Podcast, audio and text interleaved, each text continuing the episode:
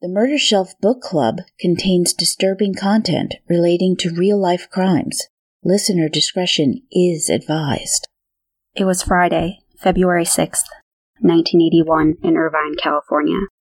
35 Columbus, a single story tract home sat in a newer development surrounded by orange groves. David and Manuela Witthuhn, who resided there, had middle class aspirations. A spacious house, no kids. He a salesperson at a Mercedes Benz dealership, and she a loan officer at California First Bank. They were making it. Earlier in the week, David had been admitted to the hospital with the GI virus, staying for a few days. Manuela kept to the same routine until she didn't. David called looking for her at work when he couldn't reach her at home. Finally, he called his mother in law. Ruth later found her daughter in the bedroom. Ruth called a family friend to go back into the house with her. He said I couldn't figure out how it got on the wall from where she was lying, it referring to blood.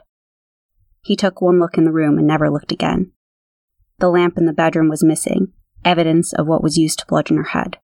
Red marks circled her wrists and ankles, evidence of ligatures that had been removed. The door had been pried open with a screwdriver. When asked if he noticed anything strange, David mentioned that three to four months earlier there had been footprints in the yard he couldn't explain. Most violent criminals are impulsive, disorganized, easily caught. The vast majority of homicides are committed by people known to the victim, usually ID'd and ultimately arrested. Roughly 5% bestow the biggest challenge crimes that reveal careful pre planning and unremorseful rage. Manuela's murder was the second type, the one that scares us the most. The prowling in the months before, someone watching each movement, the ragged, red ligature marks, the barbarity of her wounds. There are not many worse things to see in Irvine, a small and quiet town. Murder was a rare circumstance.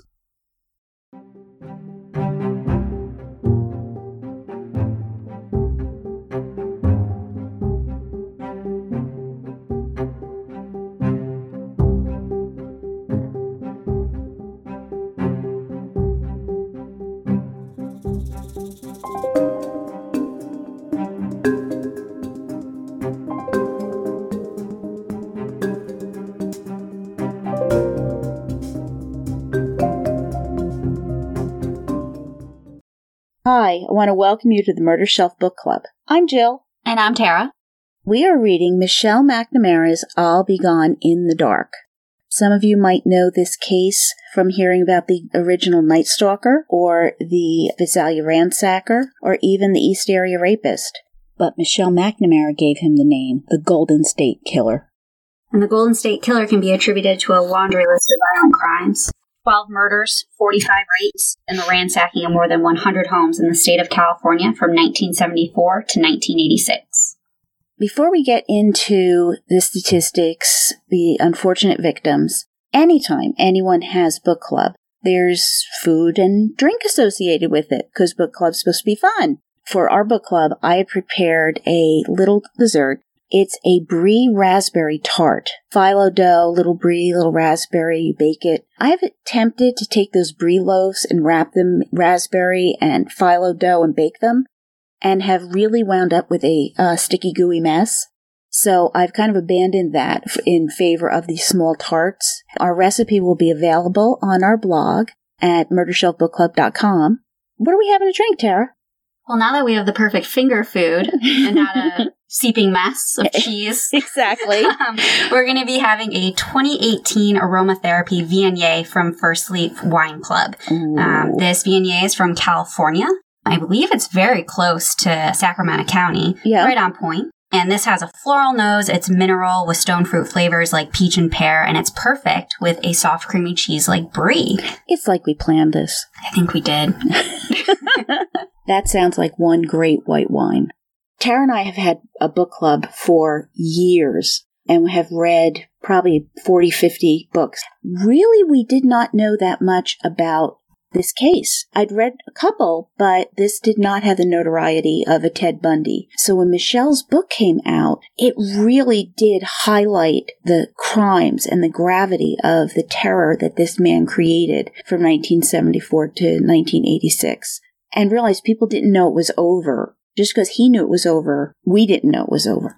What you'll find too, as Michelle explains, is that a lot of the information that she found was actually from crime blogs and people that she was talking to who are quote unquote armchair detectives. So when this book came out, it really galvanized the attention of the public on the crimes of this criminal. And I think that's one of the reasons that we picked this very dense, very complicated story for our very first podcast. Did Michelle's book help them catch the Golden State Killer? I think it can contribute to an atmosphere in which that was possible. Her tenacity, her investigation, the fortitude that she supplied, I think it did make a difference. Did she personally go out and catch his DNA? No, that's the job of law enforcement. The role Michelle plays here in going down every rabbit hole, looking under every rock is undeniable. And that's why this book is important. And what investigators like Paul Holes, Larry Crompton, Larry Poole, what they'll tell you is that Michelle was more or less their partner in terms of this investigation. Her drive and what she did, research, gathering materials, the extensive gathering of materials, really helped kind of push this investigation along. I know it was exhausting reading this book because of the detail that she provided. And Michelle died with the book half written. So it had to be completed by the kid, Paul Haynes, and Billy Jensen, as her husband asked them to help complete Michelle's book to make sure that it was published. And they did that.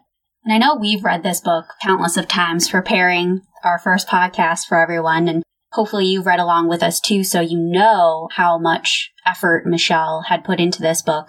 But I can only imagine how long this book might have actually have been had she lived. Especially since at the end of the book you see how many rabbit holes she didn't go down, how many lists she had that she hadn't really gotten to yet. Yeah, there was boxes of files from Ventura that she never had a chance to go through. So one can only imagine what she would have done with that. I think her contribution is uh, is just undeniable. And in terms of true crime, I think it's a must read. Oh, absolutely. For any of the naysayers out there, her husband, Patton Oswalt, had a tweet after the police said Michelle's book didn't help. He said, quote, it did, but Michelle McNamara didn't care about getting any shine on herself. She cared about the Golden State Killer being behind bars and the victims getting some relief.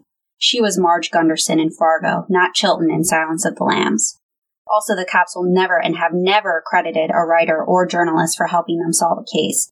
But every time they said Golden State Killer, they credited the work of Michelle McNamara and I'll Be Gone in the Dark. End quote.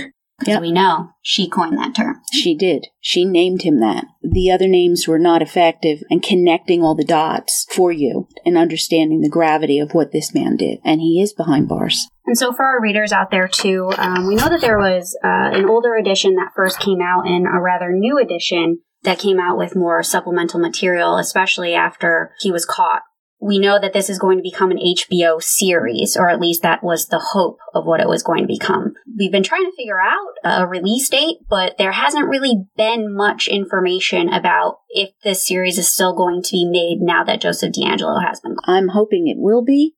And if anyone has more information on that, you can email us at Jill and Tara at murdershelfbookclub.com and we will include that in second cast or in any subsequent podcast when we find out. So we welcome you to our book club, and our hope is that you'll read along with us after we've pulled a book off our murder shelf, and then join us as we hold our book club the following month. So please read along with us. That's right, Tara. Murder Shelf Book Club is bi-monthly. Second week of the month we'll do our book review, and second cast will be during the fourth week of the month when Tara and I will deep dive into portions of the book, possibly interview authors, look into consequences that have developed, any breakthroughs, change in status, effects socially, culturally, legally, and answering your questions because we very much want to hear about what you're thinking and what you'd like to know more about. So you'll have to stay tuned. Second cast is going to be very flexible. So as Jill mentioned earlier, this was a hefty book to unpack for our first first rodeo at this. Mm-hmm. So um, one of the things that we wanted to go through for those of you who have read this book, Michelle tends to follow themes, tends to follow rabbit holes, as she does start in the future as opposed to the very beginning. So we wanted to just start with a brief overview of some of the crimes and kind of go in chronological order so everyone kind of knew the extent of what Joseph DeAngelo, the Golden State Killer, had actually done. The story really begins in Visalia in break ins taking place in April 1974. This is going to last through early 1976. And these are violent break ins, peeping toms. It is really odd from the beginning. They have him hitting multiple homes in a night, like four or five. One night, a dozen houses were hit. Very, very strange. Kept targeting the same four residential neighborhoods. And when he would go in, he didn't just rob people. That's the norm of what happens in a robbery. He goes in, breaks in, steals something, leaves. That's not what happened here. This guy was a perv with a mean streak and with an apparent bone to pick with a domestic unit. That's a quote from the book. He would go in and rip up family photos, pour orange juice on clean clothing, and thoroughly trash the place. He'd steal personal items, wedding rings, and leave other items of value. So this is going to be a thing with this guy, and remember that as we move forward. There's also a sexual element here that's not really connected to robbery per se. He would pose women's underwear. I'm not sure exactly how he posed the women's underwear, but nevertheless, he did. Why would you stop and do that robbing a place? Because you're not there really to steal anything of value. You are there for psychological reasons. And that's what's going on here. Posing is rare. Even in homicides, it occurs in less than 1% of the crimes. Posing is when you deliberately set a body into a certain position, usually for shock, to send a message. It's usually demeaning. It's not pleasant at all.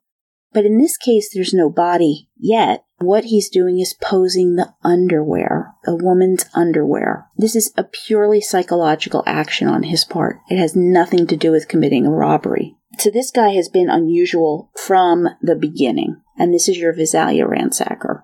So in Visalia, there's two major incidents. The first was on September 11th, 1975. Uh, the young daughter, she was 16 years old, of Claude Snelling, she woke up to find a man straddling her. He said, You're coming with me, don't scream or I'll stab you. Pretty much what he says consistently throughout his reign as Golden State Killer. So then he pulled a gun and then said, Don't scream or I'll shoot you. So we don't know if he has a gun, knife, if he has any weapons. As he's dragging Claude's daughter out of the house, he comes out of his room and says, Hey, where, what are you doing? Where are you taking my daughter? As he's dragging her out onto the patio into the backyard, the Golden State Killer fatally shoots Snelling in his left side. Claude falls back into the house and he ends up dying surrounded by his family while they're in the house. And back in February, Claude had actually seen a peeping Tom crouched underneath his daughter's window. So unfortunately, that I believe might have been the first attributed killing to Golden, State, Golden Killer. State Killer or Visalia Ransacker. Absolutely. Um, this yeah. was before they connected all the dots. The second incident was December 10th, 1975. And this was with Detective Bill McGowen. The ransacker had targeted three times on this street, West Kaweah. Bill McGowen, he first got information from Mrs. Haley West that they encountered a man with a ski mask. So everyone in the area, especially with this guy hitting so many homes, they're on the alert for any shoe tracks, any other things that might attribute to somebody prowling, stalking, peeping toms, that kind of thing. So at 7 p.m., on a simple surveillance operation, uh, the garage door open, light off. They're sitting in the dark watching the neighbor's house through the window of the garage. At about 8:30 p.m., they see a crouching figure who creeps by, and he's kind of creeping around the house. Obviously, looks suspicious. He was large, ungainly frame, oddly proportioned, and McGowen follows him. And when McGowen sees him and basically says, Hey, police, figure freezes and he kind of screeches out in this high pitched voice, Oh my God, don't hurt me, over and over again. Wow. Then he starts kind of darting this way and that, trying to get out of the way. Um, obviously, because McGowen probably has his gun out. When he fires a warning shot, he says, I give up. See, my hands are up. And under hypnosis later on, um, when Bill's asked what this guy kind of looked like, he says, baby, round, soft looking baby, very light skin, soft, round, baby face. Or my favorite quote from Billy Jensen, little baby dick moon face, since uh, that's one of the attributes of the Golden State Killer is that he had a small member down in his private area. But the baby face man turns, pulls a gun out of his pocket, and fires at McGowen. And the bullet actually hit McGowen's flashlight. Thank God. Exactly. I mean, thank God there wasn't another murder after this. It did knock McGowan over, though. Oh, yeah. And um, he probably thought he was dead for a minute until he realized that only his flashlight had gotten hit. Right. There was a, a bit of a chase, but after he kind of scrambled over the fence, this guy was basically like a monkey climbing over fences, on roofs, things like that. Um, They couldn't find anything. But then the composite sketch based on Bill's run in was released to the local press in mid 1976. This is significant. There's a running theory throughout the book, especially from Paul Holes, where they say maybe he got scared, maybe that's why he left. There are some parallels now that we know who the Golden State Killer is, Joseph DeAngelo. And also, one of those theories was that he was a police officer. And we'll talk about that more detail in our second cast. You know, I just want to point out that Officer McGowen just had a hunch. He trusted his gut that this guy was coming back, that he'd had all this attention in that area on that street. And we need to trust our guts. We do. We are the only species that disregards that inner voice, that little feeling that we get, and very much to our detriment. If you've heard of blind sight, that's when the blind actually respond as if they can see and they'll walk across the room and step over something. It's because we perceive below our level of awareness and we are picking up cues. And that's where you get that little feeling from. So trust your gut. And what's the worst thing that can happen? You know, you, you wake up, you have a funny feeling, you go and you put the extra lock on the door. Oh, gee, that was dumb. Nothing happened. Well, in this case, McGowen's hunch was right. He trusted his gut and almost caught this guy in 1975. We wouldn't have had to wait till 2018. So people trust that little inner voice, trust that feeling that something's wrong. It really can make a difference. Now, the Golden State Killer is going to shift over to Rancho Cordova, which is a really lovely county area in Sacramento, split by the American River. You've got Mather Air Force Base there. Big employer is Aerojet. So there's been a boom in residential housing for the employees there. You have Zinfandel Drive, Riesling Way. I mean, this is just a lovely environment, and people are listening to Peter Frampton, the Eagles. This is something that Michelle does masterfully throughout the book is to really give you a sense of where the people are living, where the victims are from. And when you have someone who is climbing over fences, climbing on roofs, going through backyards, it's really essential for you to have a sense of where this is taking place. She just does a fantastic job with that. I mean, it was just so impressive. So we're in Rancho Cordova. He's known as the East Area Rapist here because he is now escalating to rape. It's not an accident that he had that sexual interest in women's underwear, that psychological need, and now he's moved on to rape. Starts in April of 76. He will basically go into a woman's home, tie her up. He's wearing a ski mask, always wears gloves. There'll be no fingerprints associated with him. And in this case in June, he breaks into her house wearing no pants. He must be confident. You think? Because you know what he's there for. Now, he has a knife. He attacks a woman named Sheila. That muffled voice, he uses that muffled voice.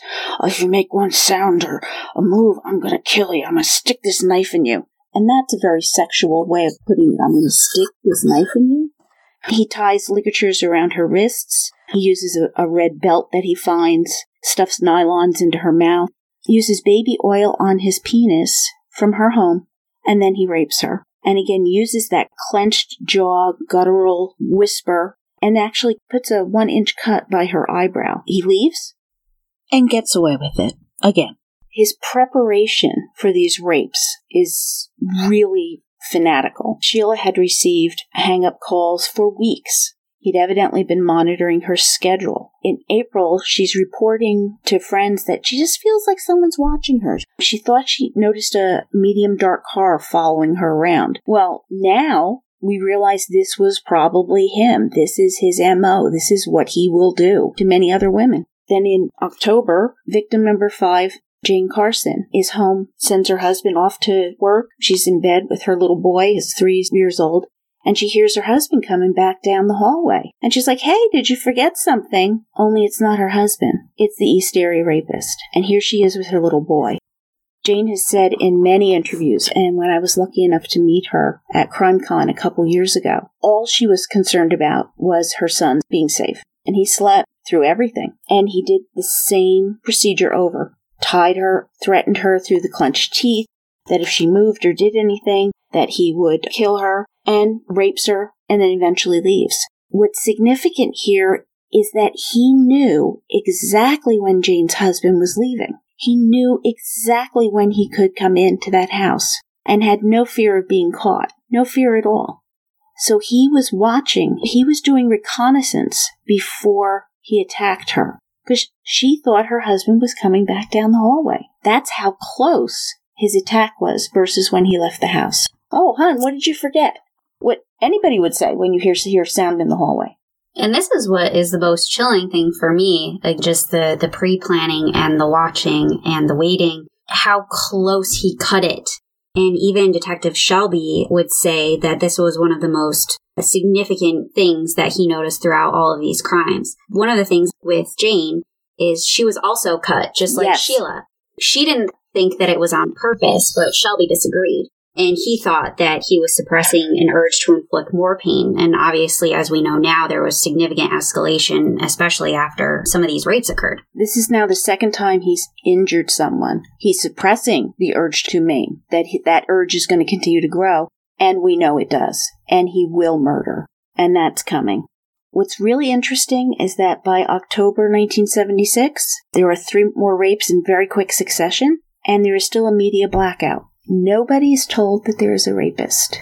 It's insane to me that they would never talk about this, especially we just went over two horrific rapes and then there was three more in quick succession, I think in one month, October. Uh, yeah, this is just October. Jane was in September. And nobody talked about it.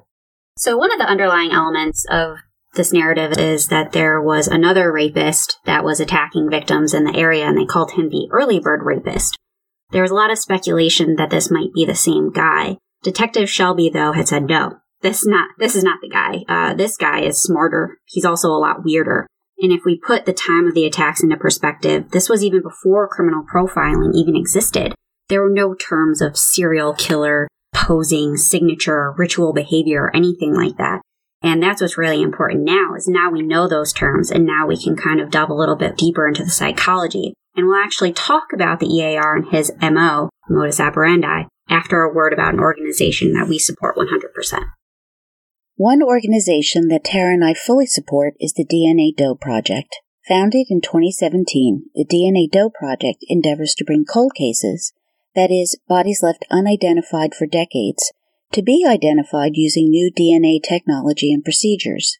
Their goal is to reunite the missing and lost with their families, and they've been successful. Recently, a 37 year old mystery of a young woman called Buckskin Girl was solved, and Buckskin Girl has a name. She is Marcia L. King, and she's been reunited with her family. Any money donated to this organization goes to agencies who need help funding the lab work required to process these cases. The DNA Doe project is completely volunteer. So if you're in a position to give and support the project, the information is on our Murder Shelf Book Club blog. You can also opt to upload your DNA profile to GEDmatch. I have. This is such a worthy cause, as everyone who's into true crime knows. So, Jill, can you tell us what a modus operandi is? I can actually. It is Latin for operating method, using air quotes, of course. It's really critical to understand the attacks and how they are conducted. This will link a series of assaults together. The MO is how the crime is executed. How did he get in? What tools did he use? How does he rob someone? How does he rape someone? These things are those dots that will connect the crimes together. And that's his MO. MO can change as he get better at doing something, or if he has a psychotic break, how he gets worse at doing something. This guy is a planner. He is an organizer. He wants to control as much as he can of what is going on and happening. What he cannot predict, however, is the response of the victims. The MO for Ear, the East Area rapist, he breaks in after reconnaissance around the neighborhood, flashlight right to the eyes, blinding his victims always wearing a mask, gloves, there will be no fingerprints. Telling victims to masturbate him with their bound hands. He never fondles the women. There's no forced intimacy. There's no tell me you love me thing going on. None of that. No kissing. The houses that he selects are single story. He seems to prefer the second house in, and he'll drape a towel over the TV to kind of limit the light so you can still see but it's not something that's going to reflect outside. He got off asking them questions. Hey, what am, what am I doing? What am I doing? And here's this blindfolded victim that has lotion all over her hands from masturbating him. So he's psychologically torturing them as he is raping them. If there were children in the home, he never really bothered the children, thank God. This guy is unique from day one. He is committed to this reconnaissance, to this preparation, to this stalking. It is very, very unusual. He's entering houses when no one is home. He is learning the layout. He's leaving doors and windows unlocked. If he finds a gun, he's going to empty the gun. He's going to move other weapons. He'll make phone calls to victims afterwards because he's in their home. He would know their phone number. And again, making this, these clenched voice whispers and hang-ups. He would ransack the kitchen. Uh, what does this sound like? He would eat, help himself to a beer, he would go through drawers. He would occasionally take items, items that aren't valuable. Where have we heard this before? Told you to remember this, the Visalia ransacker. He's doing exactly the same thing that he did there. Figuring out when people are leaving for work, watching them, stalking them, cars following people. All this reconnaissance that he's doing, following people, learning their habits, this is meeting his psychological needs. He made mention to Jane Carson. Is that the way the captain does it? Telling her he knows they were a military family. Another victim, he said, You don't know me, do you? It was a long time ago for you, is it? But I know you. That's psychological torture. Carol Daly, who is one of the law enforcement officers working on this case, says a typical rapist does not have such elaborate schemes. The MO then is the rape. Everything else that's going on is purely psychological. And that's what we today would call a signature. It's done for purely psychological reasons.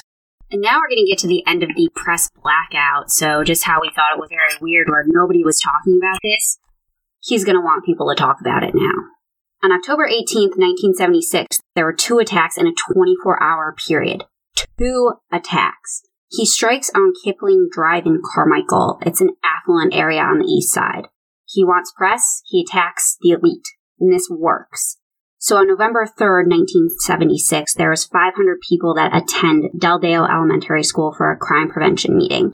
And then the following day, there's an article in the Sacramento Bee that the headline reads, Man hunted as suspect in eight rapes. There's another story on November 10th. That night in Citrus Heights, there was a leather hooded man who came and essentially kidnapped a 16 year old girl. He said, Make one move and you'll be silent forever, and I'll be gone in the dark. And this is significant because that's where the title of the book comes from. This is kind of where it all changes for everyone, where this is becoming more of a monster in the light as opposed to someone who's just in the dark, kind of silently stalking and committing rapes. We're seriously escalating here. He takes this poor girl outside, down an embankment. He's never really taken anyone except for when he tried to take Claude Snelling's father. He leads her down to the drainage ditch. They walk a half mile to an old willow tree. And when she's back and the police find her, she later retraces her steps with Detective Shelby. At that place where she leads them to, they find cut shoestrings, shredded Levi's, and green panties that lay in a heap. This poor girl, she says she's not raped, but I kind of have a feeling that maybe she was and she just didn't want to talk about it. Remember, this is the 70s. There's a very, very different attitude today when we're talking about rape than it was in the 1970s. Sadly, the time and the era context is important. And she recalls him saying, Don't you go to American River College? Again, the creepy knowledge that he has over everyone that he's watching. She says, No, are, are you thinking of someone else? And he presses the knife again, and she's like, No, it's not me. Then she might resemble a neighbor who actually went to that college. Was this a mistake? What happened? Obviously, he's looking at multiple people at the same time and trying to figure out who's going to be his next victim, which in itself is a scary, scary thing. So again, with this poor girl, we see evidence of that weird precision of timing. The parents had left to visit a brother in the hospital and she had a date with her boyfriend later that night. And he knew when he could find her alone. And he replaced the screen carefully. He turned off the TV and all of the lights so there wouldn't be any alarm raised. Tara, that is just so disturbing. So this brings us to February 1977, and this was a really tough month for our Golden State Killer. In February 2nd in Carmichael, a 30 year old woman was bound, blindfolded, gagged on a bed, and raped. She's left for quite some time and is beginning to think that maybe this ordeal is over and starts to call out to her seven year old daughter, who's shh, shh, shh, mama, be quiet. And someone pushes her down on the bed. This is one of the other characteristics of this guy that he would sit very quietly, let them think that it's over, that he's gone, that they're safe, that they can move, that they can get help. And then he'd make noise. His goal is to terrorize his victims as much as possible. But during this rape, the woman struggled and Ear beat her with the gun he had over the head. As a result, when she does wind up at the hospital, they get the East Area Rapist's blood type, type A positive, and analysis reveals that he is a non secretor. That is, his semen does not carry A positive antigens. That about 20% of the population are non secretors. So this is real evidence that can be used against ear. On February 16th, there's a crash in a backyard. Someone has jumped over a fence and landed in the electric smoker. Doug and Dale Moore go chasing after this guy. Doug is actually shot, severely injured. Uh, he's injured in the stomach, intestines, bladder, rectum. He's going to survive. Meanwhile, neighbors hear sounds in the backyard, fences being scaled, someone walking on the roof, side gates opening, and slats being kicked out. There's barking dogs. Now, I have to ask you something. We are now up to 14 rapes in 15 months. The, the blackout's lifted. This is in the newspaper. They've had town meetings. Do you call the police you hear someone running around on your roof? I know what the correct answer is to that. The answer would be yes, but I know that's not what's going on. I have to be just not understanding the mentality of 1977 because I don't get it. Because if I know that there's a guy running around raping people and that the police have told me he stalks in the area, uh, neighbors hear sounds in fences and people on the roof, and all of this is going on, I am on the phone. And I understand they're not cell phones, so I have to go to that wall phone and dial the police. I don't get that. Well, I know that we discussed earlier about the mentality, behind the place, and how a lot of these people are coming from military families, military backgrounds. And one of the things that we learned from Man in the Window, which is a really great podcast, we definitely encourage people to listen to that and kind of get more detail from the actual victims, now that they've come forward to explain their story. But one of the things that we get from um, some of the victims is how they were raped and they weren't allowed to talk about it. Fathers restricted them from talking about it, like it didn't even happen. Absolutely, Tara. That is a really great point. That the rape happened and now it's over and we're never going to talk about it again. Forget it. Move on. Move on with your life. It's got to be a 70s thing. That was one of my frustrations reading the book. And I don't know if I'm being unfair or just not understanding that context at that time. And that brings us to March 1977. This is when we find out that Ear is reading the newspapers. Yes, he is one of those serial killers that likes to read about himself his ego is that big. Up until now, he has never attacked, and this is reported in the Sacramento Bee, when there has been a male in the house. So what does he do? He decides to attack when there is a male in the house. And this is a big change. Had been single women, maybe women with children. Now he's going after the couples.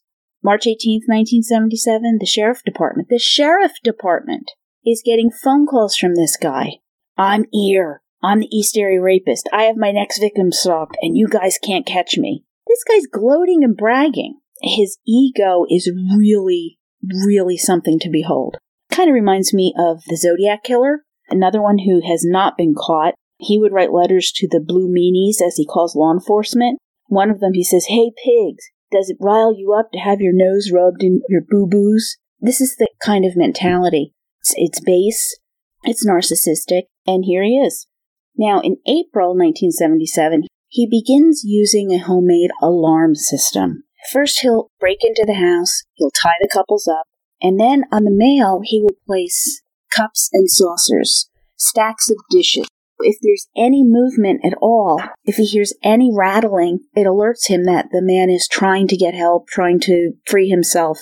It really paralyzes the male. He is rendered completely helpless. Because if he does that, he's threatened to kill his wife, his girlfriend, And this is that escalation that we're talking about, continuing, threatening violence, using that psychological torture. And just circling back to how we were talking about the pre planning where he's going into the houses, emptying guns, leaving doors and windows unlocked. That's how he was able to surprise these couples, especially a male in the home. He came in, he had a flashlight, he blinded them, basically shocked them awake. Now, you have to admit this guy is crafty, and it kind of brings me to a theory that Michelle was playing with. Is there evidence that this guy was in the military? It certainly seemed like a very strong possibility. She took that radar that she has and really turned that obsessively into answering this question. There's five military installations within an hour drive of Sacramento, Mather Air Force Base, which is close to Rancho Cordova, where there's 8,000 personnel alone. Witnesses said he wore army greens and fatigues, black lace up military style boots, had that very authoritative posture. You hate to stereotype, but it can be indicative of having that kind of military background. From her father in law, Larry Oswalt, she learned that some of the bases had been closed. McClellan Air Force Base, Mather, they had closed in 93 and 2001, respectively. Beale was still active. That was about 40 miles north of Sacramento. Travis, Fairfield, California, that's still active as well. So, just to tie into what Jill was just talking about with possible military connections, there might also be police or law enforcement connections. What they believed he might have been using was maybe a military night scope and or movement detector, which is commonly used in Vietnam at the time. There was also an army colonel who spoke on special forces training in the police department, in which a major point in training is patience, where they teach people to sit in position for hours if necessary and will not move. That sounds a little bit like our guy. There's also that sensitivity to noise that the EAR had, where he would turn off air conditioning. He also had the planning for multiple escape routes, where he would move furniture out on a back deck. He would leave multiple doors open so that way he could make a quick escape. He always would come in one way and leave another. Also, with knives and knots and tying people up, those are things that were taught in the military law enforcement and also making use of any point of concealment, like looking where a human being wouldn't be, the bottom of an outhouse, middle of blackberry bushes. He also thinks that he has more stamina than anyone else, hence again the sitting and the waiting and the watching. We need to remember the patience because that's going to keep coming up more often than not. At one point, he shouted freeze to a woman who was scrambling away. Who usually shouts freeze? We might have heard the police say that on every cop show we've ever watched on television. So there's definitely more of an awareness of police procedure than the average citizen. And then also there was a report that a woman, she reported a prowler. Shelby went to see her and she said that she heard a police radio outside her home. Somebody finally called the police for a prowler. Somebody I, did. I, I stood up and clapped when I got to that part in the book. so that begs to uh, ask the question was he one of them? Was he a police officer? We will go into a lot more detail on that during second cast and answer that question. We don't know if he's one of them or not, but we do know that the victim count keeps going up. By May 77, we have 17 victims. Quickly, by the end of May, move up to 20 victims. And what we have at this point in the public is a full blown panic. This is a state living in a state of fear. There are some changes that are made, though, that might have crimped his style a little bit. The DMV stops allowing the private purchase of information. Why they even allow that in the first place is mind boggling. It left me speechless, but I guess back then we were far more trusting that if you were looking for this information, you probably had good reason for it versus I'm going to go rape my neighbors. Probably right. That's logic. Yeah. I, again, it must be a simpler time. People cut and prune their trees and bushes so there is nothing blocking their windows. They reinforce their sliding glass doors and windows. They put tambourines hanging from doorknobs. 3,000 guns are sold in just Sacramento County. And that was only over a six month period. Yes. But remember, this is a guy who breaks in and takes the bullets out of the guns. Floodlights. People put in floodlights. Couples are starting to sleep in shifts. One stays up sitting on the couch, one sleeps. Sacramento Sheriff Department, they are now getting their full blown panic 6,169 calls, mostly about ear, which is actually too much to make any sense of that much information coming in. So, first you have no calls coming, and now you're being a flood of calls. It's going to rain it worse. What this reminds me of is actually another book that we read called The Midnight Assassin, which I'm sure we'll probably do another episode on. Oh, a fantastic book. But this took place back in the late 1800s, where you had this full blown panic when this unknown murderer was going around killing servant girls. And you had everyone out in the street at one point doing these searches and putting out all these lights just so that way everyone was in the light. So you really had a similar panic mode back then compared to now. Yes, exactly. So now we're also getting to an interesting part of the story where over a three day period, he does something a little bit weird. He threatens to kill two people. Remember when we talked about how there was a crime intervention discussion at that high school? The man had criticized the investigation the EAR might have actually been at this discussion because the woman who was raped was the guy who spoke out and criticized the investigation. His wife, yeah, he basically said that as long as he was in the house, his wife was safe and she wouldn't be raped. Now, a few months later, here we are. Here we are. During the attack, in his jittery, stuttered, jilted whisper, he said, Those fuckers, those pigs, do you hear me? I've never killed before, but I'm going to kill now. I want you to tell those fuckers, those pigs, I'm going home to my apartment. I have bunches of televisions. I'm going to listen to the radio and watch television. And if I hear about this, I'm going to go out tomorrow night and kill two people. People are going to die. But then he went back and told the husband, You tell those fucking pigs that I could have killed two people tonight.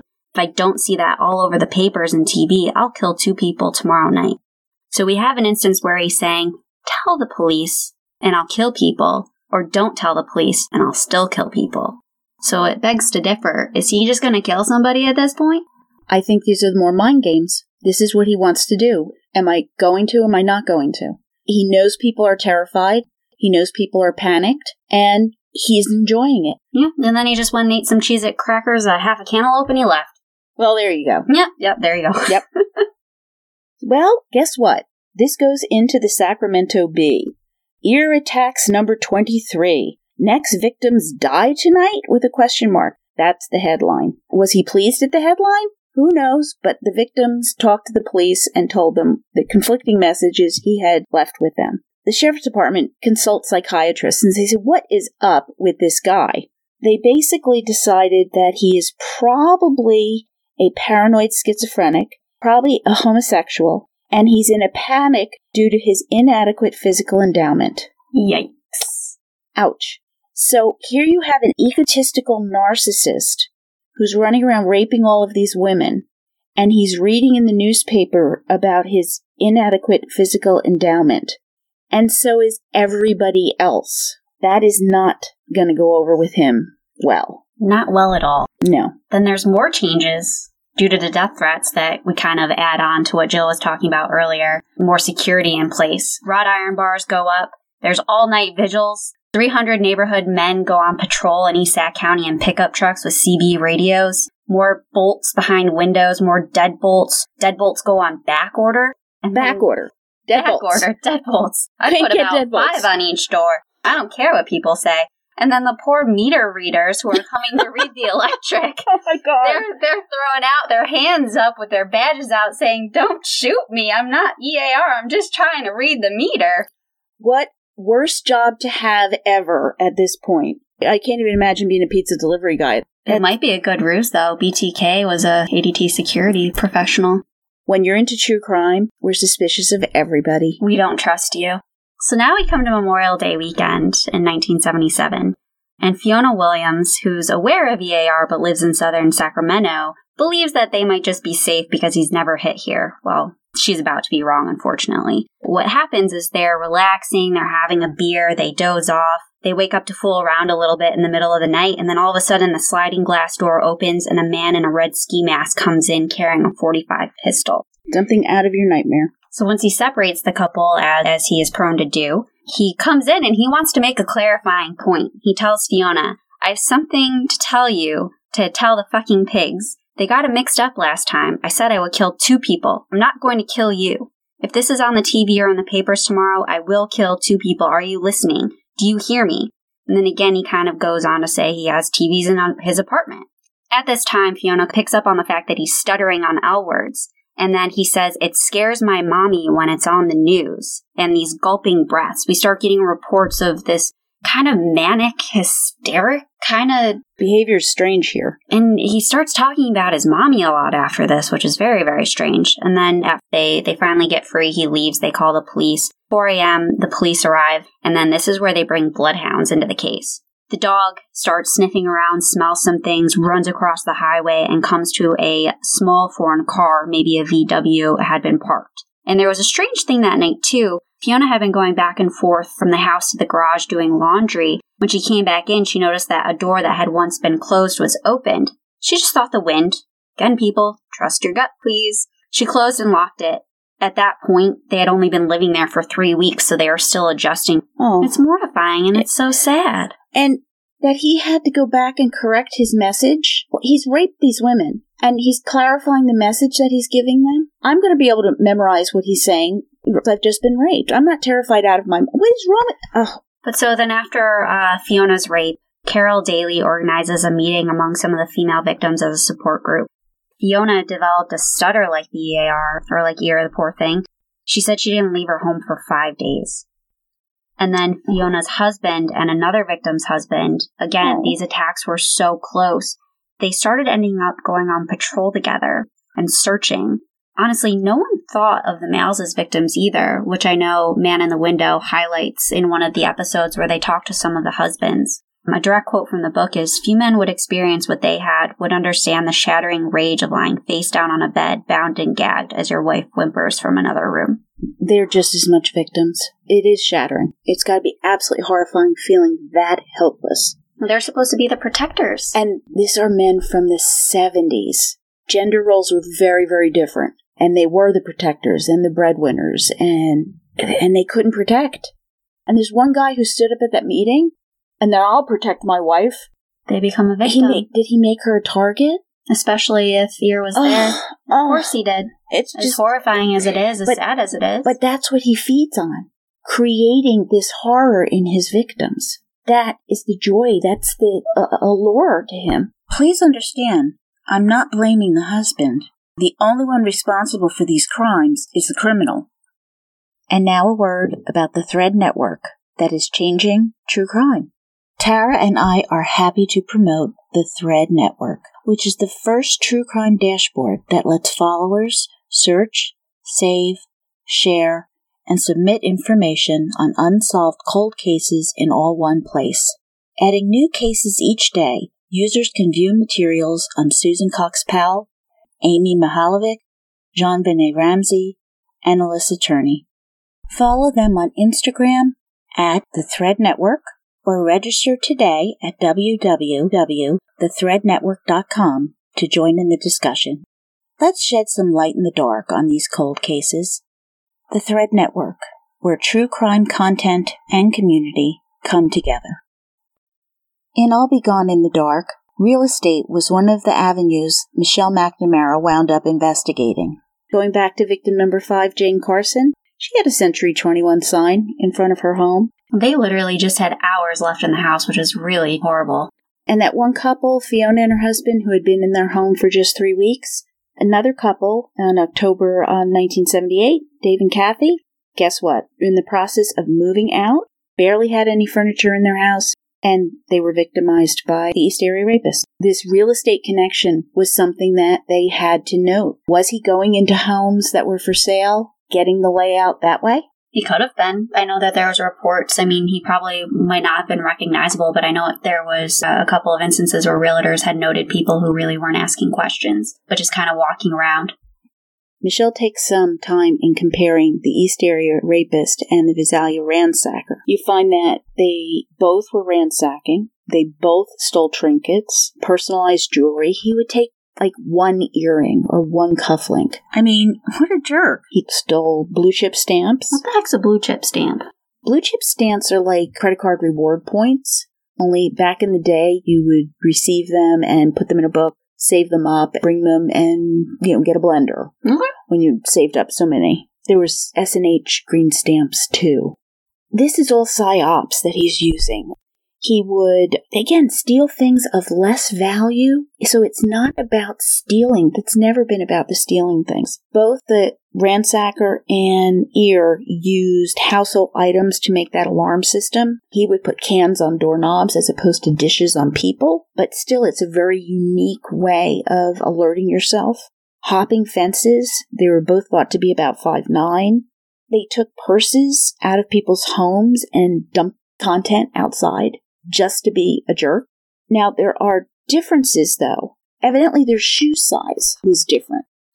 Now, you could be wearing a different pair of shoes, I guess, and mm-hmm. sometimes sizes do change, but the big thing was the physical descriptions were different. The ransacker seemed to be less athletic, pudgier, thicker legs, whereas ear was athletic. How do you go from one to the other that quickly to have such differences in their descriptions? It wasn't clear that they were the same man. And today we know they are the same man. And more about that on Second Cast. yeah. Now we're going to get to Sacramento, 1978. And this is significant because this is possibly the first murder that's going to be attributed to the East Area rapist. And so these were the murders of the Maggiores, Brian and Katie, who were out walking their dog when they were shot. Doing the most natural thing in the world, just taking the dog out? Yeah, it makes me afraid when I go take my dog out sometimes. The dog survived, but unfortunately, Brian Katie did not. Oh. And this is where many believe that the EAR might have been spooked because there was actually a composite sketch that was released around this time frame. Then we come to another interesting aspect of the EAR. On June 7, 1978, there was an attack in Davis, California and this was attack number 34. It happened at 3:50 in the morning and it was a 21-year-old UC Davis student. And the reason why this is significant is because it was actually a structural anomaly, and this is a term that Larry Pool used. And this was the only time he ever attacks in a multi-story building. I can only imagine that this girl must have pissed him off to make him go out of his comfort zone. And this is not going to be a different person because a lot of what he does is the same that we see our EAR do. For him to leave the security of residences that are one floored to go into a multi story building, something about her attracts. And for her, knowing that all these residents have been single story, one family homes, she must have been shocked. Completely shocked. She thought she was safe. Yeah, she must have thought that. But this was a particularly violent attack. He punched her several times in the face after she tried to resist. He shoved her face into the floor and broke her nose. She even had a concussion. And not a lot of the victims up until this point had been that severely beaten. So it kind of makes you think, like, was this an impulsive attack? Um, or she did something, he might have known her from some way or another. But he was wearing nylon stocking, it wasn't a ski mask, and he used a screwdriver to pry open her door one of the most significant points from the rape victim was that he had her hands bound and he forced her to masturbate him with her bound hands, which we know is significant. And that's his MO, part of how he conducts his rapes. That brings us to the attacks taking place in June in Davis Modesto. These attacks are going to occur in less than a 24 hour period. First attack on June 23rd. There's a, a housewife, her 10 year old son, locks him in the bathroom, rapes his mother, rummages through the house, and steals 17 rolls of pennies. How petty? How petty can you be to steal 17 rolls of pennies? That petty, because that's what he did. Unbelievable. In my recollection, is a roll of pennies is only 50 cents. You got it. Okay. Yep. The next day, Attack 36 takes place, and this is the second of three Davis attacks. Uh, quirky fun fact all of the streets in this area are named after Lord of the Rings. I like that. I do too. That was really cool.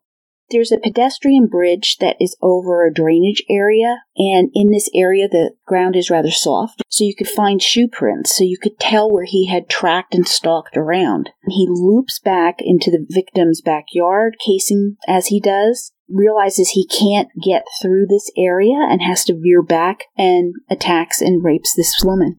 The third attack is on July 6th. 33 year old woman is recently separated, is sleeping. Her sons are in another room. Comes in, attacks her, ties her up. This time he sodomizes the victim. So something is really off here. Because he's never done that before. No, no. They've all been vaginal rapes. And in this rape, he is sobbing. He is sobbing his eyes out. There will also be a three month hiatus on rapes. Two in a row in a 24 hour period, sobs, sodomizes, nothing.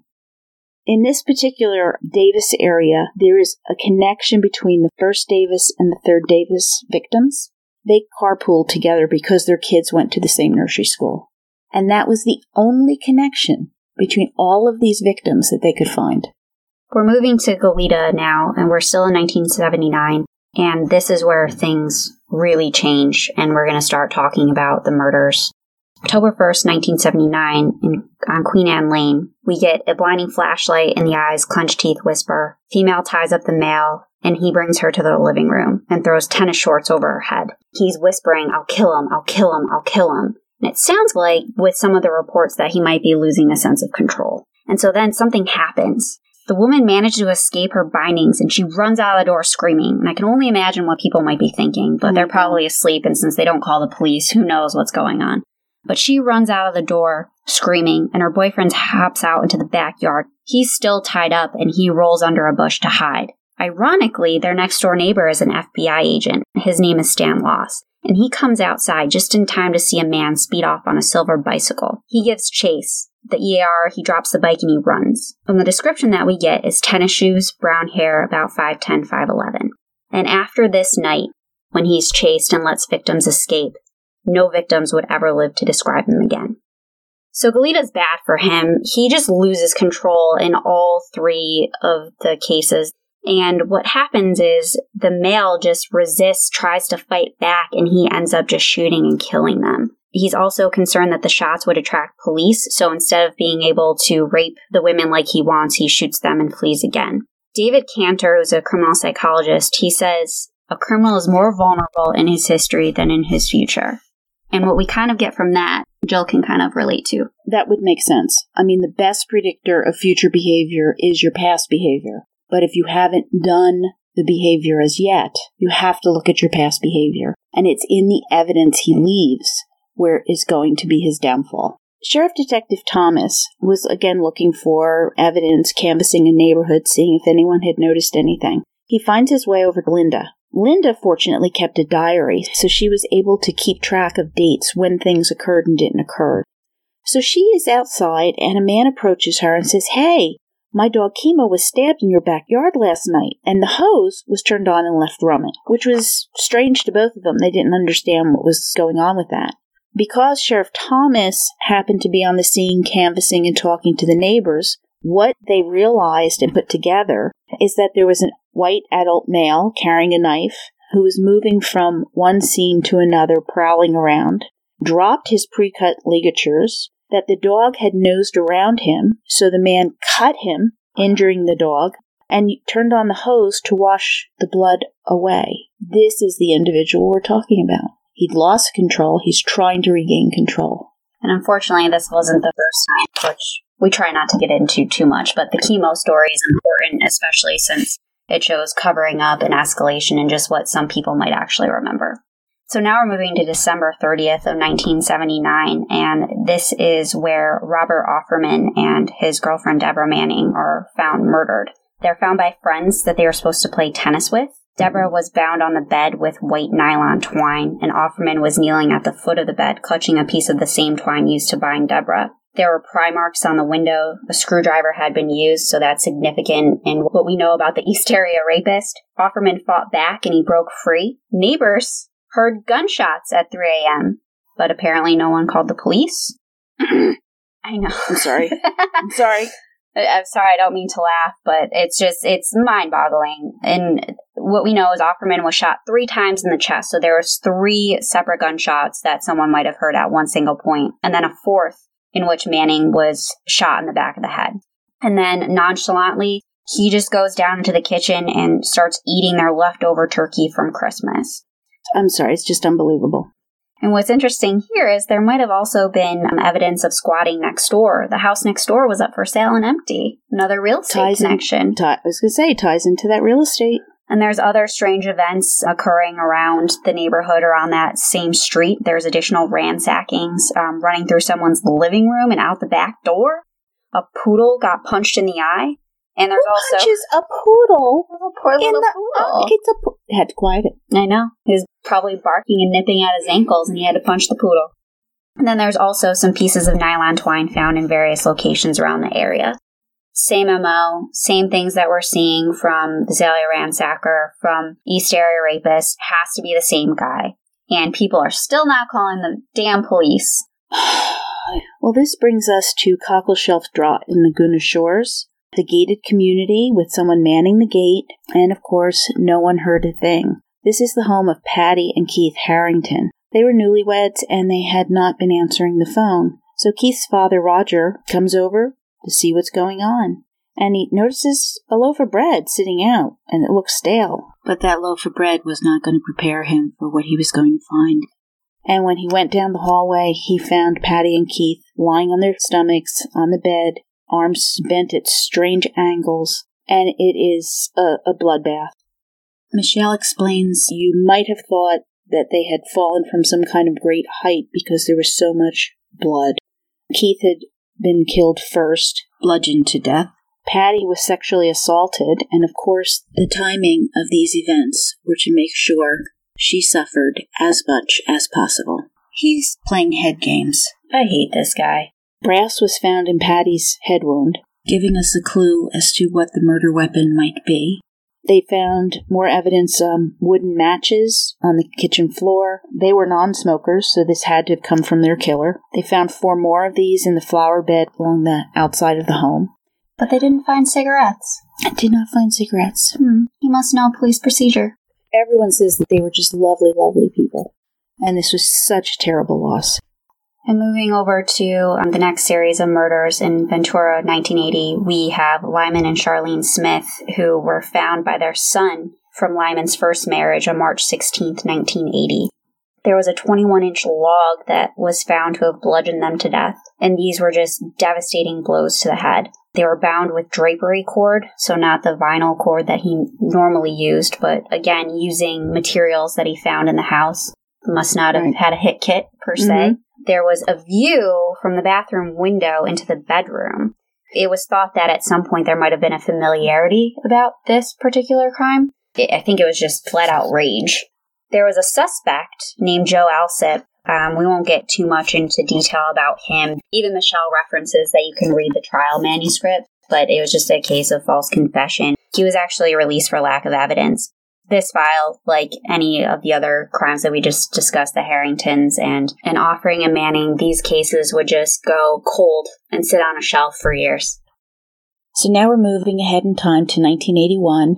In February, the murder of Manuela Witthuhn. We mentioned her discovery of her body at the top of the episode. David, her husband, was actually suspected at one point. What was really significant about Manuela's case is that the tape from the phone answering machine was missing. That indicated that her killer's voice must have been on that tape. Had he made phone calls to Manuela? We don't know. Evidence of pre prowling, the break in, ligatures were removed. He's learned something and he's taking them with him.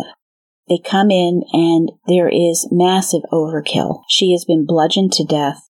Evidently, he spent enough time with her to stress her out to the point she vomited.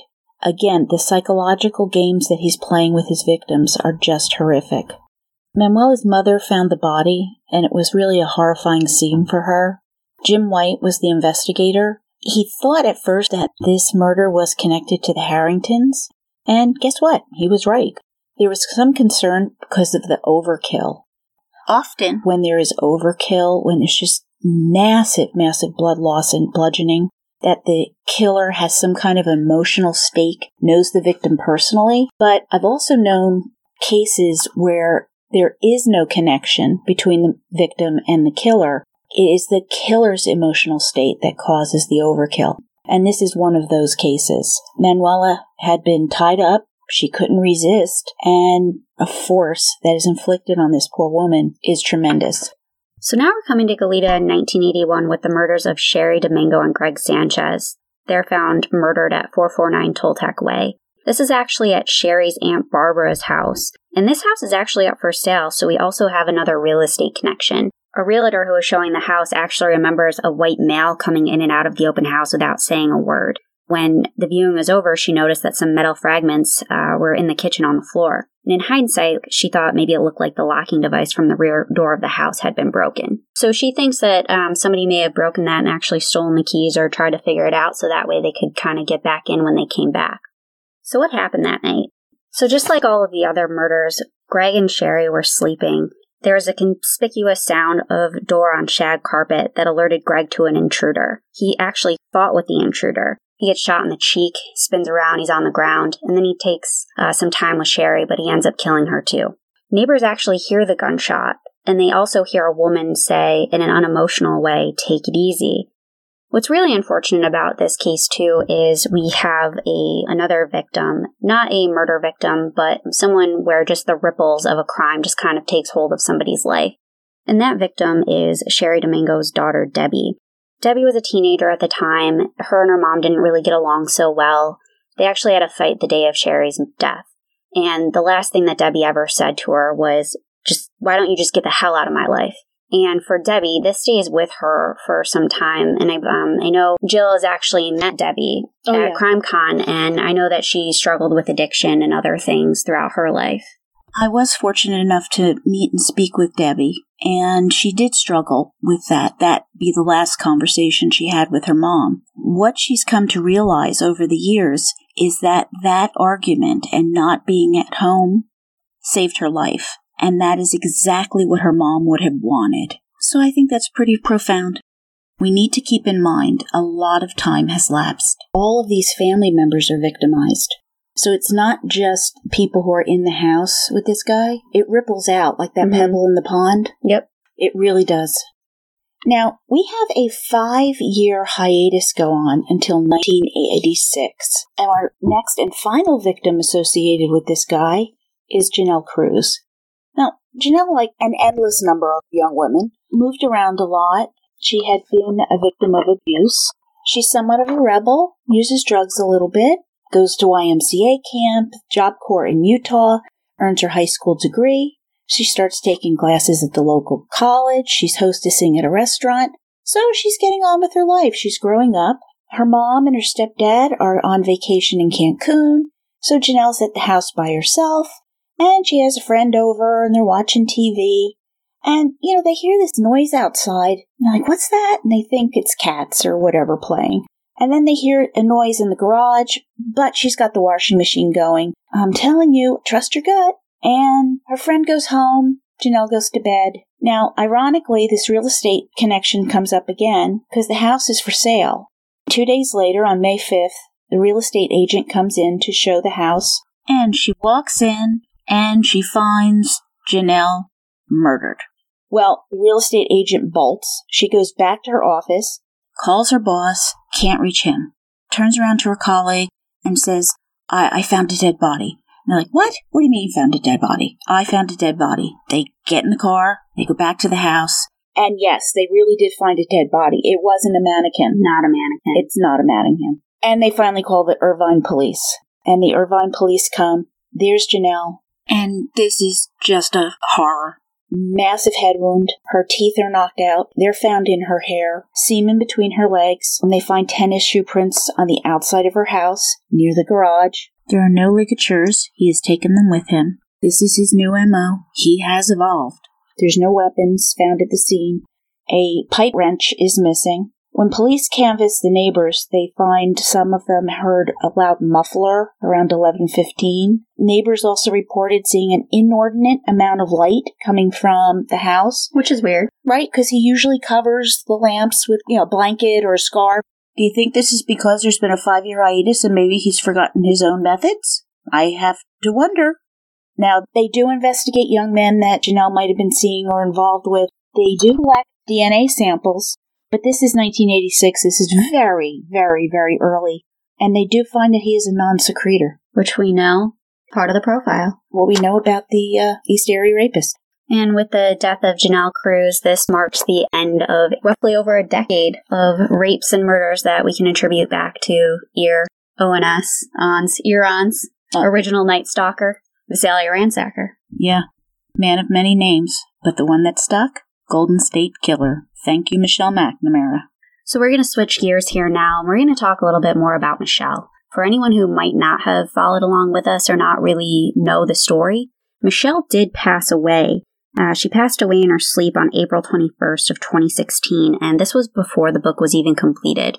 So not only do we have all of this investigative material, all this research that she's compiled, all these things that she wanted to do, but we only have half a book. From the autopsy, we do know that she had an undiagnosed heart condition, and along with the medication she had been prescribed, this unfortunately attributed to her untimely death. Michelle is survived by her daughter Alice, who she does speak a lot about in the book, especially when she talks about kind of overtaking her playroom to house evidence and all of her notebooks and files and uh, file boxes, file boxes, dozens. the mother load, as she termed it, mm-hmm. and also by her husband Patton Oswalt. But a lot of what Michelle does describe, especially writing about this guy, this horrible man who committed all of these crimes, she also talks a lot about herself. And we get an idea of who Michelle actually was. For someone who hunts monsters, especially from the perspective that she does as a journalist, she kind of has some similarities in terms of the same type of personality that kind of drives this particular thing. That, that obsessive personality. Yeah, and I think that's part of the reason why she was on some of the medications that she was prescribed. It was because she was consumed and obsessed by this particular case that it just haunted her and took over her life and made her even suffer health wise. Anxiety, insomnia, and it even affected her marriage with Patton. She would forget their anniversary, unfortunately.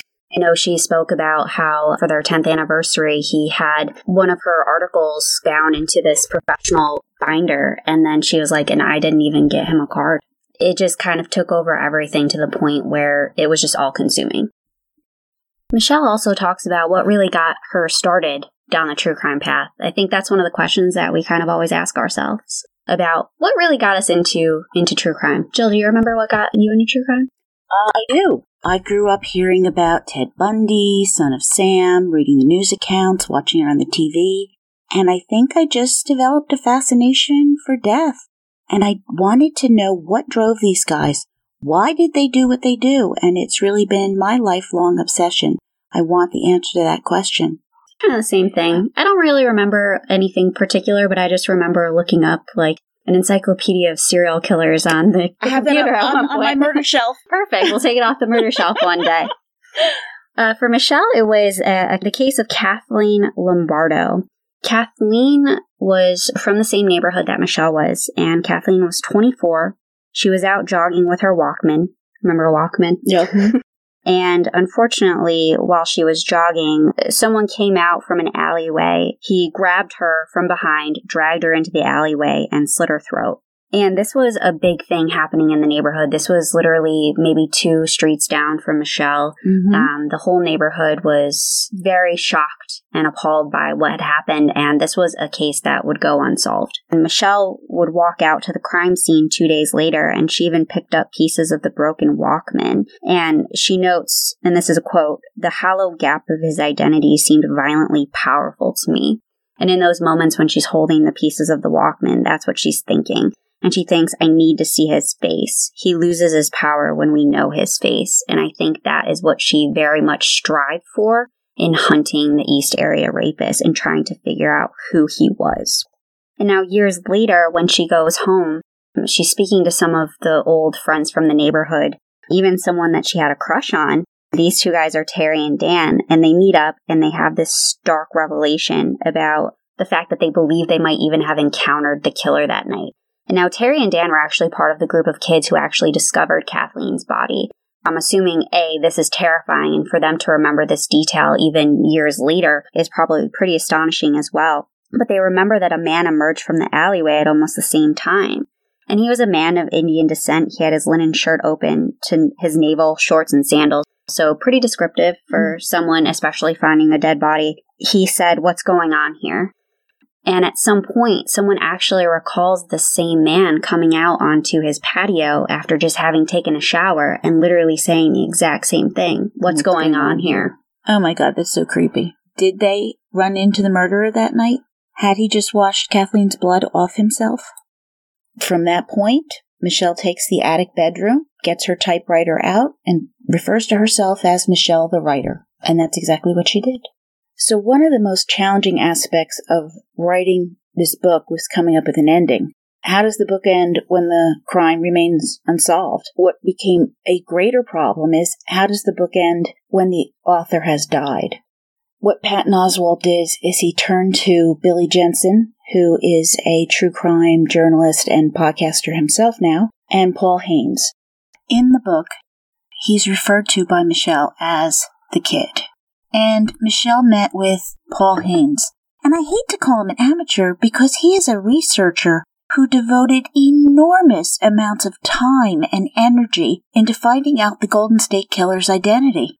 This man had every phone book from that entire era, and they were working on developing a list of names so they could categorically go through the names of everybody living in the area that they could eliminate one at a time. They were going to track this guy down. I think Michelle found a kindred spirit in the kid, Paul Haynes. I think she kind of saw a little bit of herself in him in the way that they were meticulous about what they were looking at and kind of had the same investigative techniques. And Michelle actually put him into contact with a software developer up in Canada.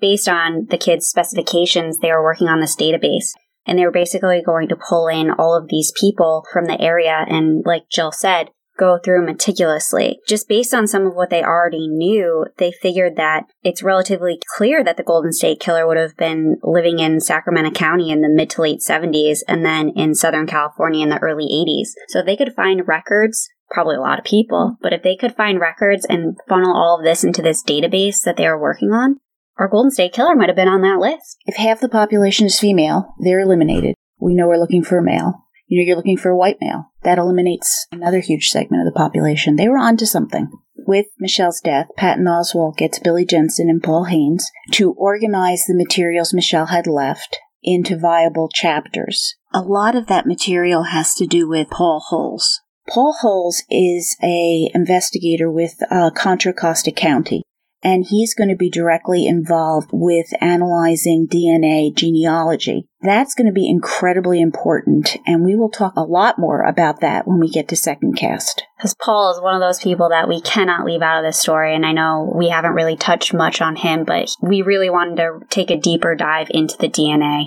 especially in how it contributed to catching the killer. Yeah, that's a story unto itself, but it's going to have to wait for its own time. There's so many more things that we could say about the case and so many more things that we could say about Michelle. But one of the things that I find to be most true for her is, is what Paul Hole said about her. He considered Michelle his partner, and he said, Michelle was able to accomplish gaining not only my trust, but the trust of the entire task force, and proved herself as a natural investigator, adding value with her own insights and tenacity.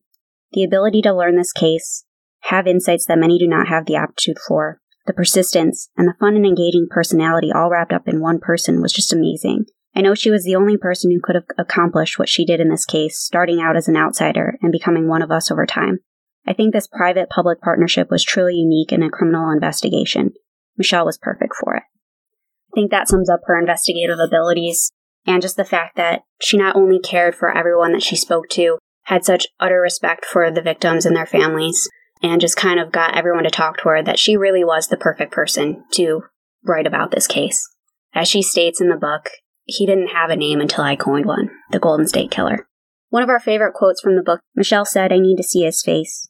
He loses his power when we know his face. Well, guess what, Michelle? We know his face now, and he has no power anymore. And that completes our first episode for Murder Shelf Book Club podcast. We hope that you enjoyed our discussion on Michelle McNamara's I'll Be Gone in the Dark. We're going to be dropping our next episode in a couple of weeks, usually around the fourth week of every month. And that will be what we term our second cast. And again, that's where we dive deep into some of the things that affected the case. We're going to be talking about the DNA. We're going to be talking about familial genealogy. There's so many, there's still so many things to cover, I feel like. Yes, and he's going to be in court on January 20th. Put it on your calendars. So this case is very much going to be in the news just about the time second cast drops. So don't forget to subscribe. We don't want you to miss any information or episodes. And we just wanted to let you know our next book is The Trial of Lizzie Borden. We're taking it back. Yes. And uh, this book is by Cara Robertson, and she does an incredible job in diving deep into the trial and the times uh, around this particular case. Yeah, she looks into all this evidence. I've been a Lizzie Borden fan for years and years. This fascinates me. I hope it's going to fascinate you too. If you're lucky, Jill will share her PowerPoint that she has on the the map of the house. she showed it to me once. There's a lot of information there. Uh, When I have people over, I make PowerPoints of murder sites. This is fun in my house. So don't forget The Trial of Lizzie Borden by Cara Robertson. Again, hit subscribe so that way you don't miss any episodes. And please leave us a review. Um, shoot us an email. Tell us what you think. If there's anything that we should touch on, any questions, we're happy to hear from you. And the recipe and wine, that's on our blog as well, murdershelfbookclub.com. Until next read. All rights reserved.